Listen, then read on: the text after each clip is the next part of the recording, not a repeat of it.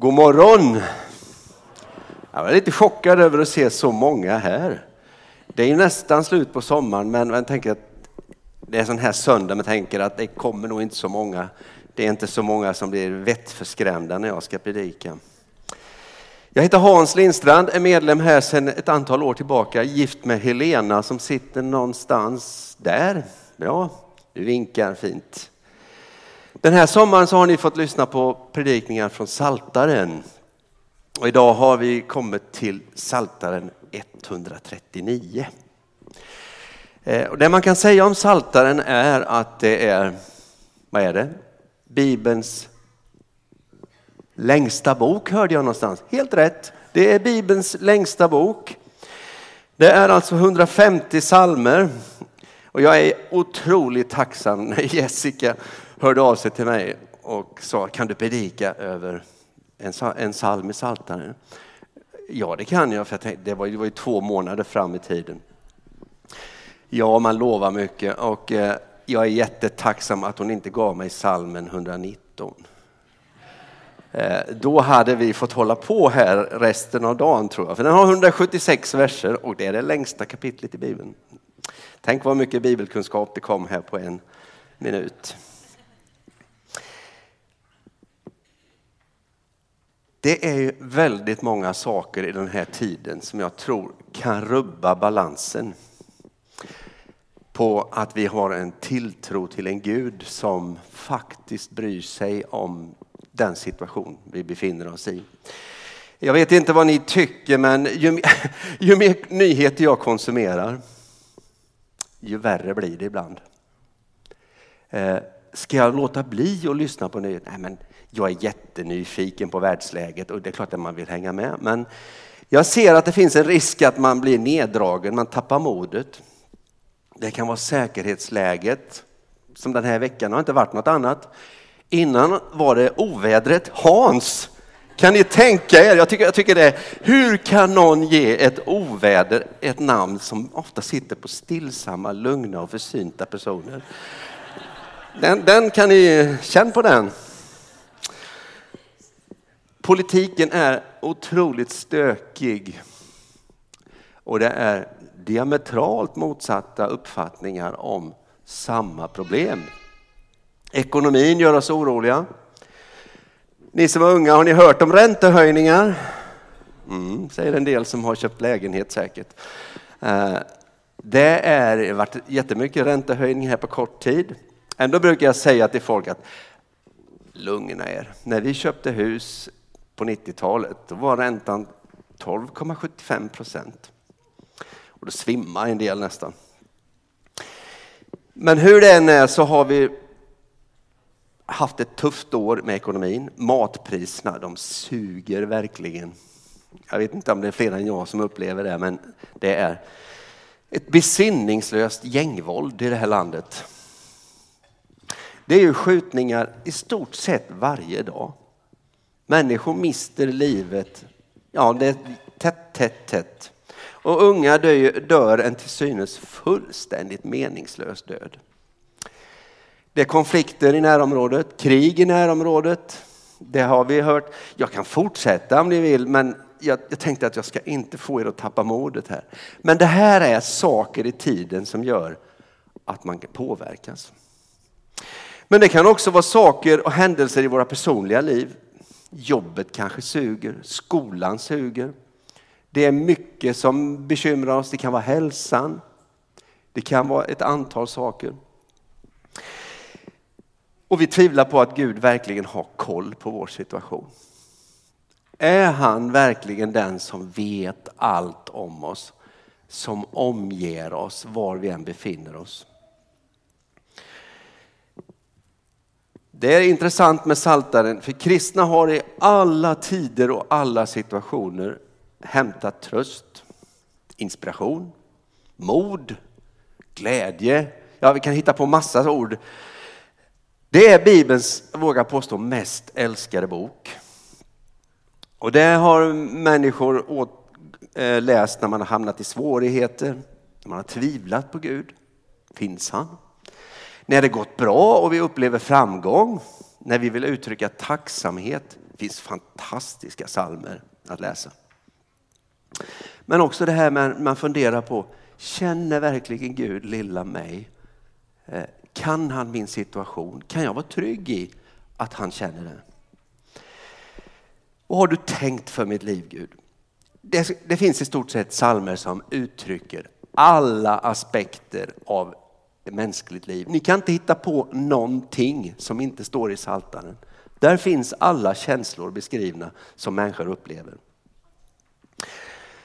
Saltaren har också beskrivits som Bibeln i ett koncentrat, en slags lilla Bibeln. Vet ni vad Martin Luther sa om Saltaren? Jag har inte ens läst texten än. Men I Saltaren ser man alla troende rakt in i hjärtat. Känn på den. Den kan ni ta med er idag. Nu ska vi läsa psalm 139. Och det är 24 versar. Ska försöka, försöka hålla koncentrationen uppe. För körledaren av David en psalm. Herre, du ransakar mig och känner mig. Om jag står eller sitter så vet du det. Fast du är långt borta vet du vad jag tänker. Om jag går eller ligger ser du det. Du är förtrogen med allt jag gör. Innan ordet är med på min tunga så vet du Herre allt som jag ska säga. Du omger mig på alla sidor, jag är helt i din hand. Den kunskapen är för djup för mig. Den övergår mitt förstånd. Vart, var skulle jag komma undan din närhet? Vart skulle jag fly för din blick? Stiger jag upp till himlen finns du där. Lägger jag mig i dödsriket är du också där. Tog jag morgonrodnadens vingar, gick jag till vila ytterst i havet. Skulle du nå mig även där och gripa mig med din hand. Om jag säger mörker må täcka mig, ljuset omkring mig blir natt, så är inte mörkret mörkt för dig. Natten är ljus som dagen, själva mörkret är ljust. Du skapade mina inälvor, du vävde mig i moderlivet. Jag tackar dig för dina mäktiga under. Förunderligt är allt du gör. Du kände mig allt igenom. Min kropp var inte förborgad för dig när jag formades i det fördolda, när jag flätades samman i jordens djup. Du såg mig innan jag föddes, i din bok var de redan skrivna, de dagar som hade formats innan någon av dem hade grytt. Dina tankar, och Gud, är för höga för mig, väldig är deras mångfald. Vill jag räkna dem är de, flest, är de flera än sandkornen. Och når jag till slutet är jag ännu hos dig. Döda de onda Gud, låt mördarna försvinna, de som trotsar dig med sina ränker och fåfängt höjer sin röst mot dig. Skulle jag inte hata dem som hatar dig, Herre, och avsky dem som reser sig mot dig? Jag hatar dem med glödande hat, mina fiender har de blivit. Ransaka mig, Gud, och känn mina tankar. Pröva mig och känn min oro. Se om min väg för bort från dig och led mig på den eviga vägen.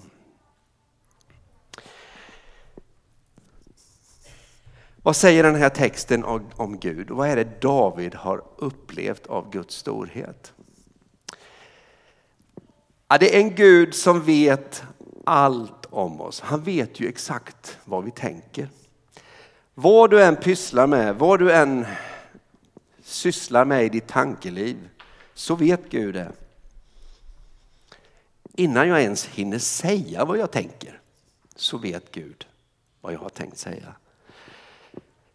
Det är alltså en Gud som vet allt om oss. En Gud som ser oss och omger oss på alla håll. Var du än befinner dig, i vilken situation du än befinner dig, så finns det Gud som omger dig. Han har skapat dig. Han kände dig innan du föddes. Förstår ni Davids ord i vers 6? Den här kunskapen är för djup för mig. Den övergår mitt förstånd. Kan vi fatta vad Gud kan och vet om oss och vad han tänker om oss? Det är också en Gud som har höga tankar om oss. Och han har många tankar om oss. Gud har en plan för våra liv och han vill leda oss in i den här planen. Sen kommer ett besvärligt avsnitt här tycker jag, 19 till 22. När han talar om fienderna. Man ber Gud att han ska döda de här fienderna. Jag tror att det är så här att det är något speciellt som han adresserar David. Exakt vad och vilka de är, de här fienderna, det vet vi inte riktigt. Men att de är fiender till Gud och automatiskt blir Davids fiender. Och man kan ana att han ska trycka till dem lite här. Men han slutar ändå med att säga så här. Ransaka, det är ett ganska svårt ord, vi använder inte det riktigt. Granska mig, Gud. Och känn de tankar som jag känner. Pröva mig, se min oro. Se om min väg leder bort från dig. Led mig på den eviga vägen.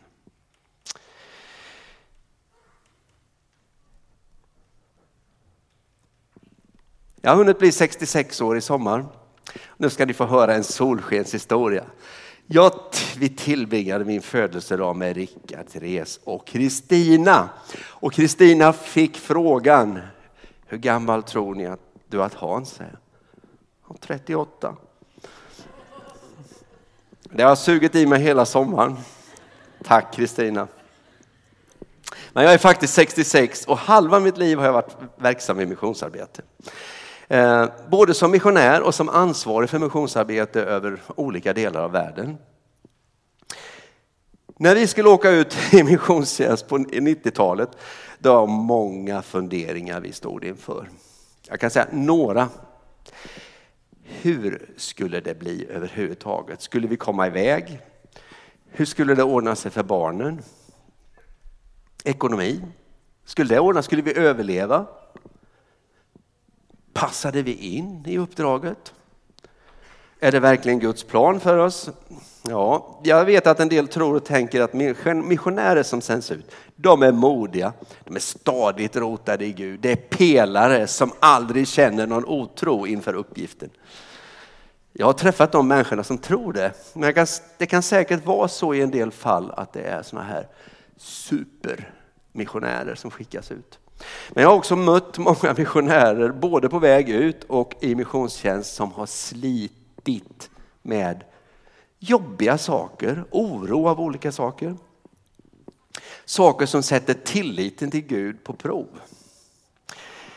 Vi kom till Thessalonik i Grekland 1995 i augusti månad. Det är exakt 28 år sedan vi, vi drog in på en gata som heter, heter Odos Mitsaki, Mitsaki-gatan.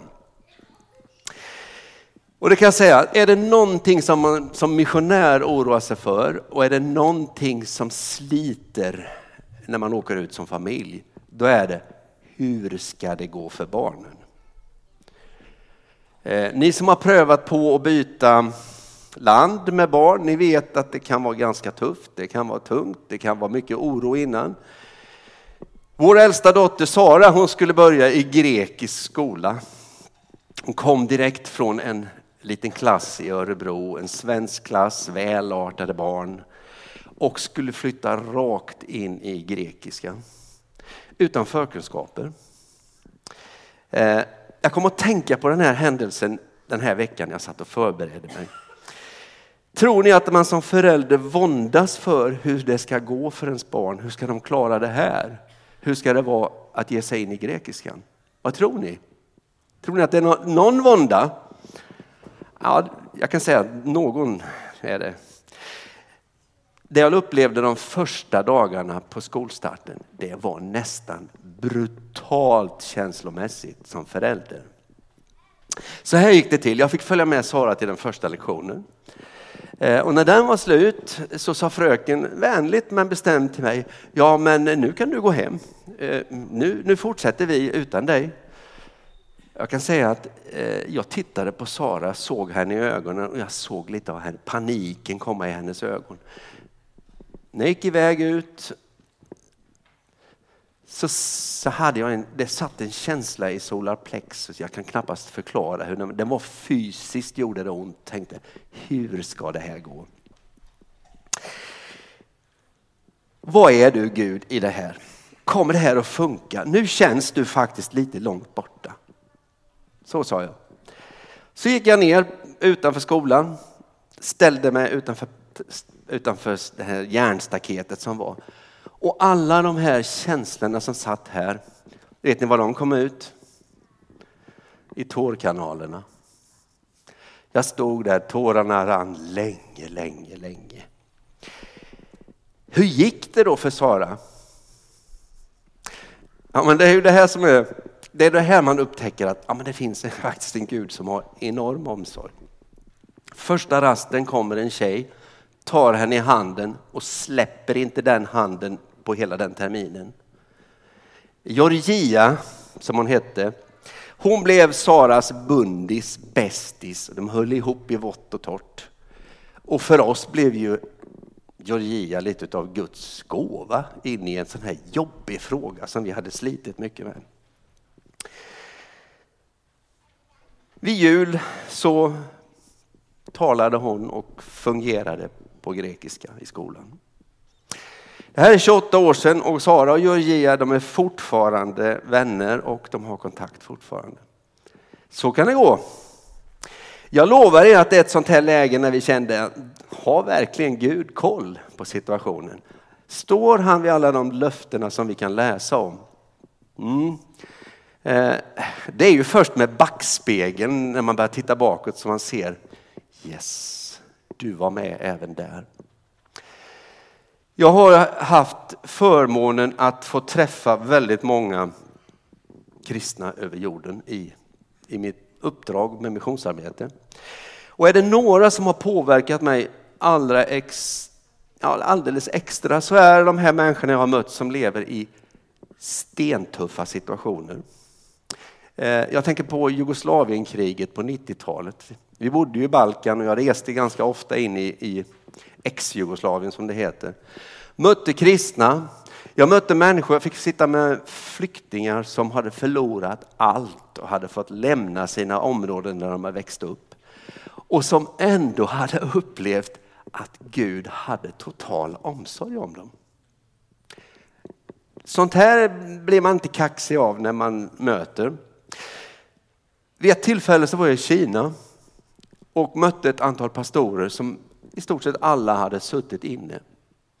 Och så mötte jag en pastor och han berättade att ja, jag har varit inne i 22 och ett halvt år i fängelse för att jag har predikat och evangeliserat. 22 och ett halvt år. Och då vet ni, då kommer den här, då vaknar den här svenska må bra eh, människan till liv in. Ja, men det var väl jobbigt, det var min första reaktion. Han fattade inte frågan ens. Han förstod inte frågan. Jobbigt. Du vet, jag har kunnat leda massor av människor till tro när jag har varit i fängelset. Det är jättemånga som har kommit till tro de här åren.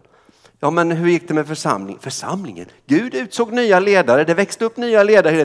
Det är det bästa som har hänt, sa han. Och då, då, det är då man blir fundersam på eh, hur rotad och trygg är man i Guds totala omsorg egentligen. Eh, de här människorna har varit otroligt eh, ja, utmanande för mig. Jag satt en natt i, också i Kina och mötte missionärer från Kina som jobbade inne i kriget. Eh, ja, där kriget var som värst mellan IS och Syrien. Och de berättar hur Gud hade kallat dem dit. Hur de hade tagit hand om yazidiska barn som hade förlorat sina föräldrar. Och hur de kände total trygghet i den här situationen. Då, jag kan säga, när man har mött de här som lever under extrema förhållanden och ser att deras trygghet fördjupas i Gud det är då jag undrar, är det under svårigheter som vi formas mest av allt? Är det de svåra perioderna i ditt liv där du kanske formas mest. Där du får landa i tron att Gud har total koll. Jag vet inte exakt vad det här, om det här talar till dig idag eller texten är ju fantastisk. En Gud som vet allt om dig. Han ser dig var du än befinner dig. En Gud som har skapat dig. Han har känt dig innan du blev till. Kan, du, kan ni fatta detta? Han har så oändligt många och höga tankar om er var och en. Och jag tror att Gud den här förmiddagen vill föra er ännu längre in i Guds plan. Jag tror att just till dig som känner dig vilsen och inte vet om du kan lita på att Gud har koll på dig, på de omständigheter du möter just nu. Jag tror att du ska få möta Gud den här förmiddagen. Dig som känner att Gud är långt, till dig som känner att Gud är långt borta tror jag att du ska få känna Guds närhet. Du som är pressad i livet. Och som känner dig, du känner dig bortglömd. Du som funderar på om det finns en Gud som överhuvudtaget bryr sig om det jag upplever just nu. Vi tror att du ska få möta Gud den här förmiddagen. Det finns en möjlighet för er som önskar förbön i slutet av den här gudstjänsten att få möta någon som ber för dig. Du kanske får uttala det som är dina frustrationer. Du kanske inte vill uttala det, du behöver inte göra det. Gud känner dina frustrationer. Saltaren 139 talar om en Gud som vet precis allt som ni har tänkt och som ni tänker som omger er var ni än ger er iväg i världen och som vill höga tankar för er och har en plan för ert liv. Amen. Herre, jag ber dig att vi ska få fördjupas allt mer i tron att du är den som vet allt om oss, du kan allt om oss mycket bättre än vi själva kan. Låt oss också få känna att du finns om och kring oss, även i de svåra situationerna. Tack Herre för att du möter människor som längtar efter dig den här dagen. Amen.